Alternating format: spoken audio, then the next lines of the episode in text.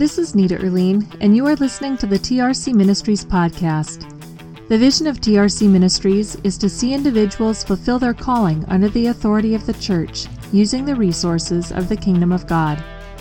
Today is part three in our series, Putting on the Easy Yoke. We have covered the steps to bondage and that abiding in Christ and His truth is what sets us free. We all want abundant life, and we all seek fulfillment. But oftentimes, real fulfillment is not where we are looking. If we are seeking satisfaction in life through a focus on our physical existence, our five senses, then we are deceived and not living in truth.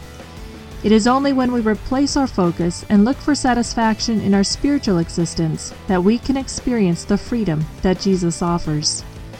Here is Tori Bjorklund, president of TRC Ministries, teaching at Caravan Fellowship in part three of Putting on the Easy Yoke. I started a couple weeks ago a series that I am calling Putting on the Easy Yoke. And the idea of it comes from, of course, Jesus' teaching Come to me, everybody who is weary and heavy laden, and you will find rest, right? Take my yoke upon you, he said, and learn from me. And then you will find rest for your souls, for my load is easy, my burden is light. And the idea there I want to focus on is learning from Jesus. And last week I spoke on the problem of bondage. Jesus said in John 8:34, "Everyone who commits sin is a slave to sin." And I talked about the process that we go through to become fully enslaved how we participate in our own slavery by choosing to deny our sin and our bondage. I also pointed out that there's a way of thinking, a deception that is intended to keep us in bondage. And that's exactly why Jesus told us the solution to bondage and the way to freedom is to make the truth he spoke our dwelling place. I ended by contrasting two ways of thinking. One way is characterized by Billy Joel's song, Only the Good Die Young. I don't know if anybody knew that song before I read you the lyrics. I, I heard that a lot when uh, I had that album, in fact. Uh, Only the Good Die Young. And the other is characterized by a song written by the Sons of Korah, which Dave read to us today. Billy Joel's song said, I'd rather laugh with the sinners than cry with the saints. The sinners are much more fun. While the other said, I would rather stand at the threshold of the house of my God than dwell in the tents of wickedness. A real contrast in thinking there. So today I want to talk about the reality of freedom, and I want to start by talking about deception. Most of us have come to see that the so called fun is at best short lived and worst a thin disguise for hell itself. Now, some of us have had the hellish experience more than others, but once we begin to see our deception and we admit our denial, then Satan has to take a different tack. So that approach is deception. So, what is deception? Deception is being misled by a false appearance. That's what uh, magicians do, by the way. They, they deceive you into thinking they're, you know, sawing a woman in half or something like that, and you're being misled by the appearance. Now, it's a way of thinking that doesn't see things as they really are. The issue with deception is that any way of seeing that is not true is still deception. And so that means there's lots of it. there's lots of ways to see things wrongly. So, to keep us in bondage, when we get wise to the fun, then Satan comes along with some other deception, wraps it in a different cover, but it's really the same deception. Now, Solomon pretty much acknowledged to have been the wisest man to have lived, except maybe Jesus. And he observed in uh, Proverbs 14 12 that there is a way which seems right to a man, but its end is the way of death. So, what what is it that we're being deceived about? Or, with proper grammar, about what are we being deceived? Life. We are being deceived about life. And that That is the way which seems right to a man, is really what we think of as, man, this is living. I'm really living now. And that's what we're deceived about. We're deceived about life. We're being misled by a false appearance of life. And that's what uh, Solomon is pointing out. We are deceived about life. There is a way of looking at life that seems right to a man. But in the end, it's really death. Jesus talked about this. He said, The thief comes only to steal, kill, and destroy. But I came that you might have life, that mankind might have life and have it abundantly. So, what is the way that seems so right? It's a primary focus on our physical existence as the means of obtaining satisfaction with life. See, focusing primarily on our five sense, senses as the means by which we obtain satisfaction in life. That is the way of seeing that seems right to a man. It's seeking satisfaction in this life only through our five senses. Elvis sang a song, said, It feels so right. And in the song, that's the name of the song, It Feels So Right. In the song, some of the lyrics says, I know that nothing can be wrong that feels so right. Have you ever heard anything like that? That is deception. That is it being deceived or being misled by the appearance of something. It's judging our satisfaction by what we feel. Billy Joel, who wrote that song, Only the Good Die Young, that I referenced last week, was very candid. He was in an interview with Performing Songwriter magazine, and he says, When I wrote Only the Good Die Young, the point of the song wasn't so much anti Catholic or anti religion as pro lust. That's a pretty frank statement he wasn't promoting the idea so much that religion was wrong as lust is right. Why? Well, because it feels good. It's fun. There used to be a statement when I was growing up in the 70s if it feels good, do it. You ever heard it?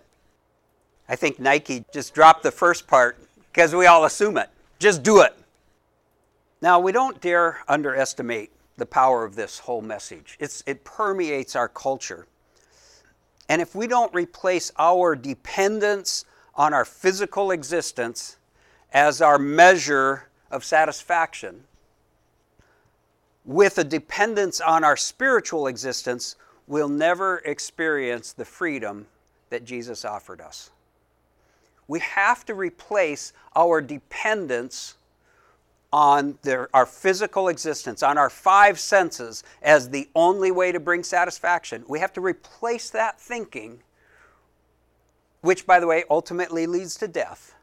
We need to replace that thinking with a thinking that says our spiritual existence is paramount and what truly brings satisfaction to us, and a focus on that. The Bible doesn't speak against satisfaction or fulfillment, by the way. It only cautions us that seeking it in the wrong place will lead to death. God, our Creator, understands very well how important it is for us to experience satisfaction. He's the one that created us and created the means of satisfaction. I mean, He made it so that food tastes good. You know, He didn't have to do that, He didn't have to give us taste buds. It could be like breathing, eating could be like breathing you go, oh man, is that good air? Well, sometimes. But Paul speaks about giving our giving up our desires to satisfy our physical yearnings as a form of dying. This is he talks about this as a form of dying. Okay? And I want you to see just how prevalent this teaching is um, throughout the New Testament. Let's look at this times, how many times that I mean, it, there's more than this, but that Paul mentions this. Just look at some of these verses. Galatians 5:24. Now those who belong to Christ Jesus have crucified the flesh with its passions and desires. That's a form of dying to our passions and desires of our physical existence. Romans 6 6, knowing this, that our old self was crucified with him, that our body of sin might be done away with, that we should no longer be slaves to sin. Romans 8:13 For if you are living according to the flesh you must die but if by the spirit you are putting to death the deeds of the body you will live. Romans 8:13 14 Put on the Lord Jesus Christ and make no provision with regard to the f- flesh and its lusts. Galatians 6:14 uh, May it never be that I should boast except in the cross of our Lord Jesus Christ through which the world has been crucified to me and I to the world. We all know Galatians 2:20. I've been crucified with Christ. It's no longer I who live, but Christ lives in me. The life which I now live in the flesh, I live by faith in the Son of God who loved me and delivered himself up for me. This is a form of death that he's talking about. Romans 6, 11, and 12. Consider yourselves as dead to sin but alive to God in Christ Jesus. Therefore, do not let sin reign in your mortal body that you should obey its lusts. And finally, Colossians 3 5. Consider the members of your earthly body as dead to immorality, impurity, passion, evil desire, and greed, which amounts to idolatry. Now, we really have to realize that Paul is speaking very literally here. And, and not just Paul, by the way, Jesus spoke on the same topic. Jesus pulled no punches here. He knew that our life away from God is really no life at all. It's an illusion. It's being misled by an appearance of life that is not life at all. It's the way that seems right to man, but that leads to death we are deceived into believing we are alive. Because this life of death is so completely dead, we can't improve on it. We can't take this life of death and patch it up, fix it up, maybe plant some flowers around it, make it look good. There is nothing on which to build. Who was it we were talking to? I think Nathan, you were there, and somebody said about somebody's uh, floor joists were just rotted. You know, they, they literally could just pull them down with their hands from down below the floor. And that's what the life of death is like. You can't build on it, there's nothing there on which to build. So, what's your option? It has to be discarded and replaced with something completely different. Something that is life indeed, true life, a different kind of life that doesn't depend on our physical existence to be validated. So, Paul speaks here plainly about what our focus should be. He says, Do not be deceived. God is not mocked. Whatever a man sows, this he will also reap. For the one who sows to his own flesh shall from the flesh reap corruption, but the one who sows to the Spirit will from the Spirit reap eternal life. Now, you need to understand when Paul uses the word flesh, sarx in Greek, he was talking about the body, the physical existence, not just the body, but he literally, it, the, the word he used literally meant the carcass of an animal. When you skin a deer, you ended up with the flesh. And this idea of flesh, what he's talking about, it represents our physical existence and what we can do without God. And, and, some of our teaching has sort of brought this idea to mean something that's sinful about us. No, the flesh itself is just simply what we can do without God in this physical world. It's just the physical existence that we have.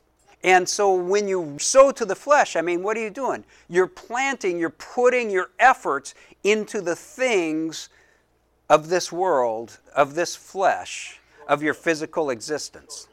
And he says it comes to corruption. Do you see that? They reap corruption. And that idea there um, literally means it just falls apart. It's like that rotten wood or rusted out vehicles. You know, there's always certain models of pickup trucks that I see when they first come out, and I'm thinking, man, sure would like to have that pickup truck. And one of them years ago were the ones with all the really cool decals and stuff.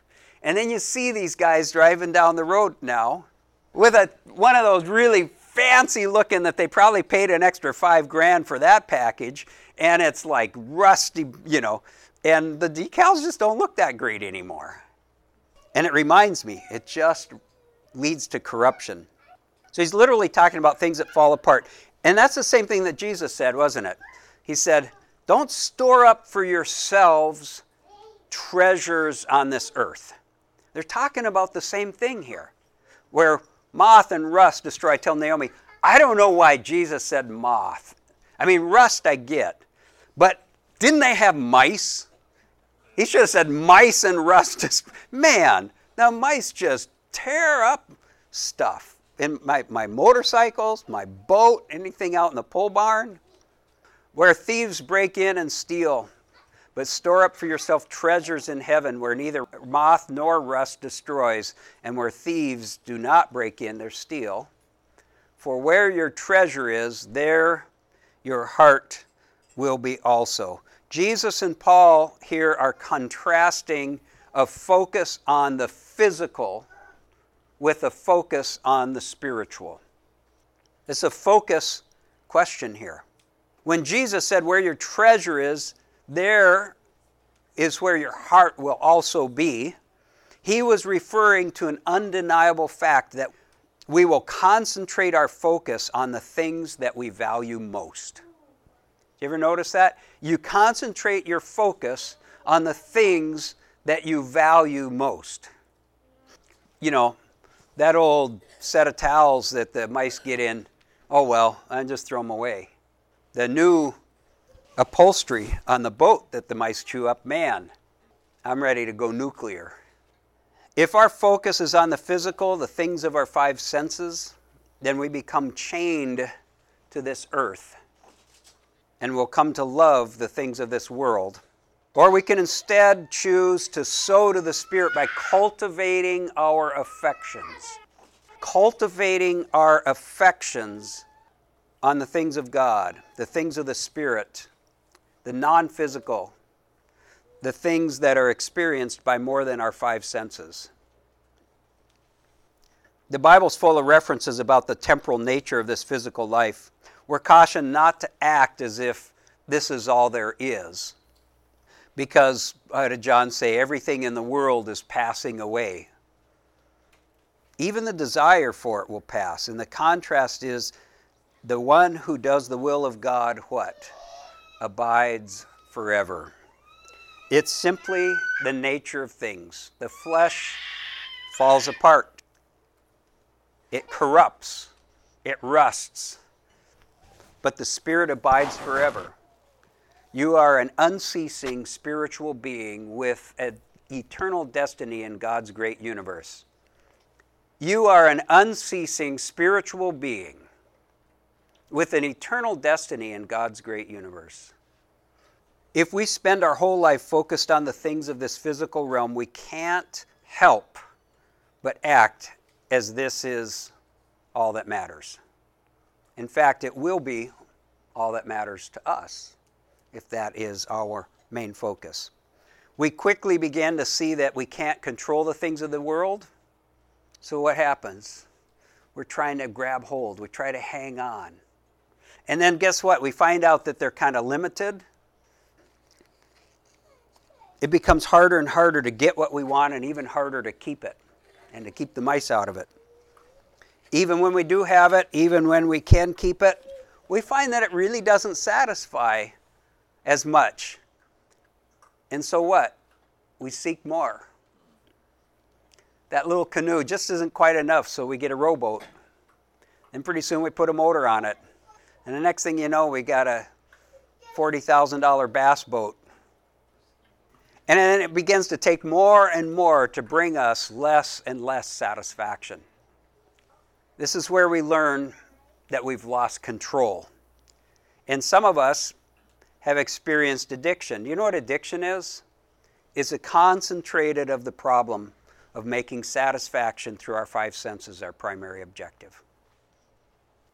It's a concentrated dose of the, of the problem of trying to make satisfaction from our five senses our main objective. So, this is why Jesus said that those who obtain what they seek in this life only find that they've lost everything. Just think about that. Think about what, how Jesus said that if you seek your life, you will lose it. But if you lose your life for my sake or the sake of the kingdom or the sake of a word, depending on which gospel you're reading that in, you will find it. Those who obtain what they seek in this life only find that they have lost everything. We find that we are totally at the mercy of the forces that are way beyond our control, and we learn that we not, are not even in control of ourselves. Our desires have been in control for so long, we have not learned to control them, and instead we have trained them, taught them how to control us. Have you ever noticed that? That's what desires do. Desires are not self governing. And we lose control if we give them control. We thought we were the master, but we find we've become the slave. Worse yet, in seeking to be our own masters, we've made an enemy of God.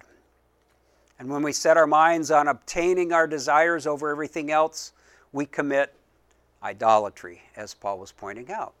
Why is that idolatry? We are setting our will over the will of God. That's what idolatry is. When you put anything over and above God, that is an idol. And in this country, in this culture, in this world, the fulfillment of physical desire is a universal idolatry.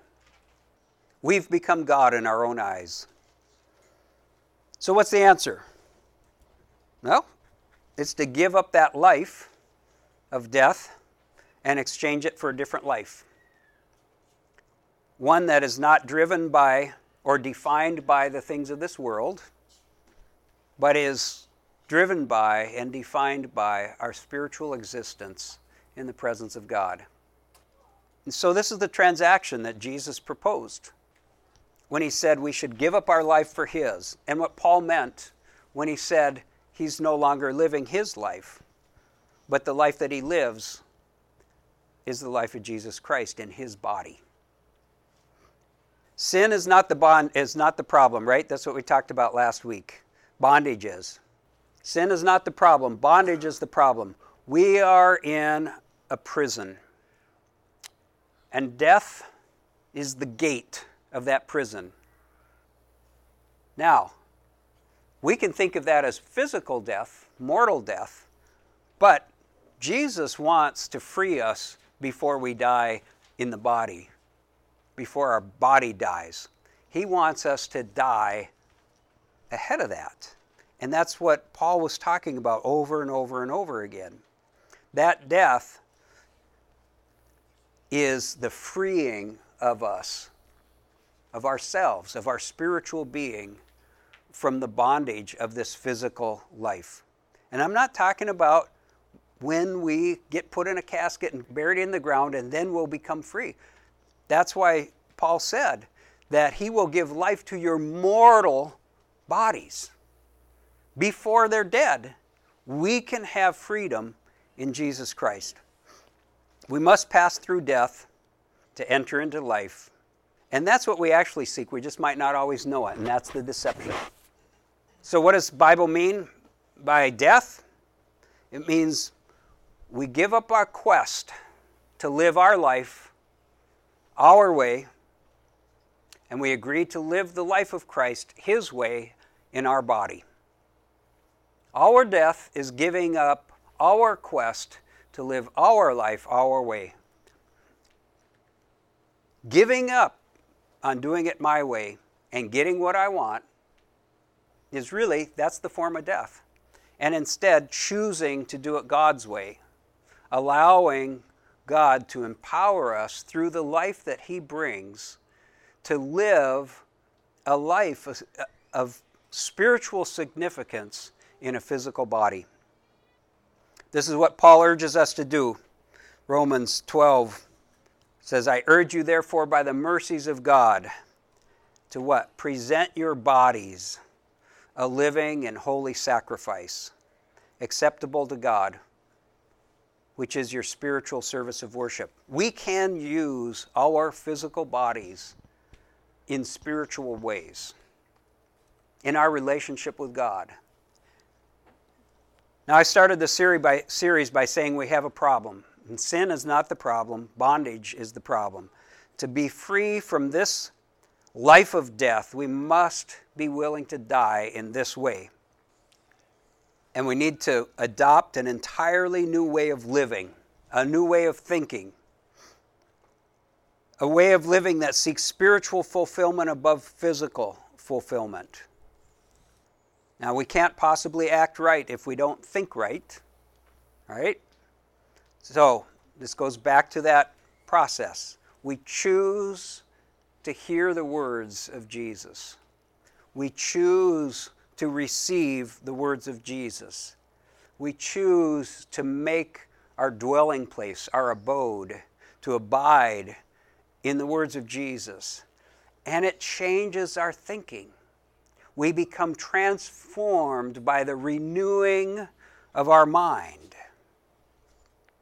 If we choose to hear and receive the words of Christ, we will begin to see that we have been deceived. When we see that we've been deceived about life itself, it becomes much easier to walk away from the hollow promise of fulfillment that is composed of that which does not truly satisfy. We must walk away from that way that seems right to man. Give up our quest to live our life our way and agree to live the life of Christ, His way, in our body. So, I said earlier, last couple of weeks, I want to try to remember to, to challenge us to make a decision each week. I want to bring a challenge that we would decide to sometime this week, just decide, you know what? I'm going to be okay not having my way. I'm going to be okay. Just practice telling your body no, telling your desires no, not telling your brother or sister no, not telling your children no because it's too much work or whatever. But just not having your way. Practice that. Make it a practice. And maybe you'll find that that will be God's way, and you will come to find satisfaction in not having your way. Tori, can you contrast what you're talking about with asceticism? Okay, yeah, contrasting this with the idea of asceticism. So, Paul talked about that in Colossians, saying that it's not the harsh treatment of the body, right, that brings spirituality. Now, asceticism basically um, is not necessarily, it, it comes with good motives oftentimes. And the idea of that is treating your body harshly to show it who's in control. Okay? And, you know, people have done crazy things like sitting on a pole, you know, little have a little platform up there for, for years. Ridiculous things like that. Why? So that they can be uncomfortable.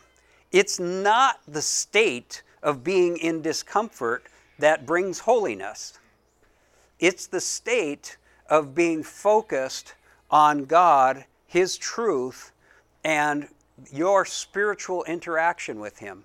Paul said in Colossians 3 he said, Since therefore you have been raised up with Christ, set your mind on the things above where Christ is, seated at the right hand of the Father. This, this is a way of thinking that include, it can include saying no to your body. Paul said, I buffet my body, I make it my slave in order that I might not be disqualified. He was saying that his body is not in control, but he also dampened that idea of taking that too far. And uh, so, if you want to really practice uh, discipline, um, he talked about bodily discipline. It has a little value, but discipline for the purpose of godliness. So, what really makes the difference is what you are trying to accomplish which comes back down to where is your mindset? If what you're trying to accomplish is that your body won't do certain things, where is your mindset? On the body. If, on the other hand, you want to accomplish uh, peace, so for example, and as much as it depends upon you, be at peace with all men, and that means letting your little brother or little sister have their way rather than you have your way, your focus is on peace, your focus is on relationships, your focus is on love rather than on treating your body in a specific way. Oftentimes, in most cases, the issue of having our way has very little to do with our body, it has more to do with relationships. Now, sometimes with things like lust and things like that, our body drives us wanting to have our own way, but relationships are a really good place to learn this, and you don't have to beat up your body. The question was asked so fasting in the name of Jesus would not be a good thing to do? Oh, sure. Fasting in the name of Jesus would be a great thing to do. But why?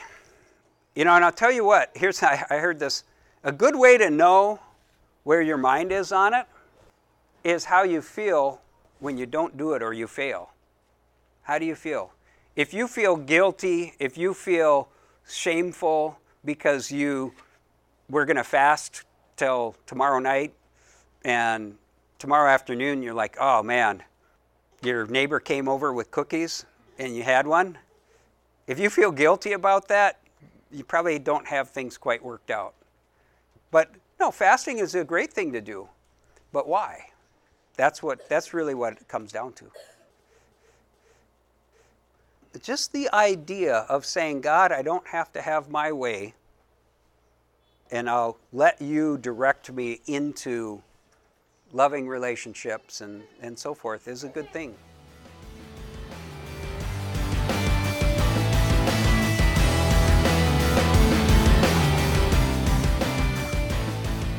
Thanks for listening in today. If you enjoyed this podcast, make sure to subscribe so you don't miss any upcoming episodes. And for more information on TRC Ministries or to contact us, go to www.regenerationcenter.org.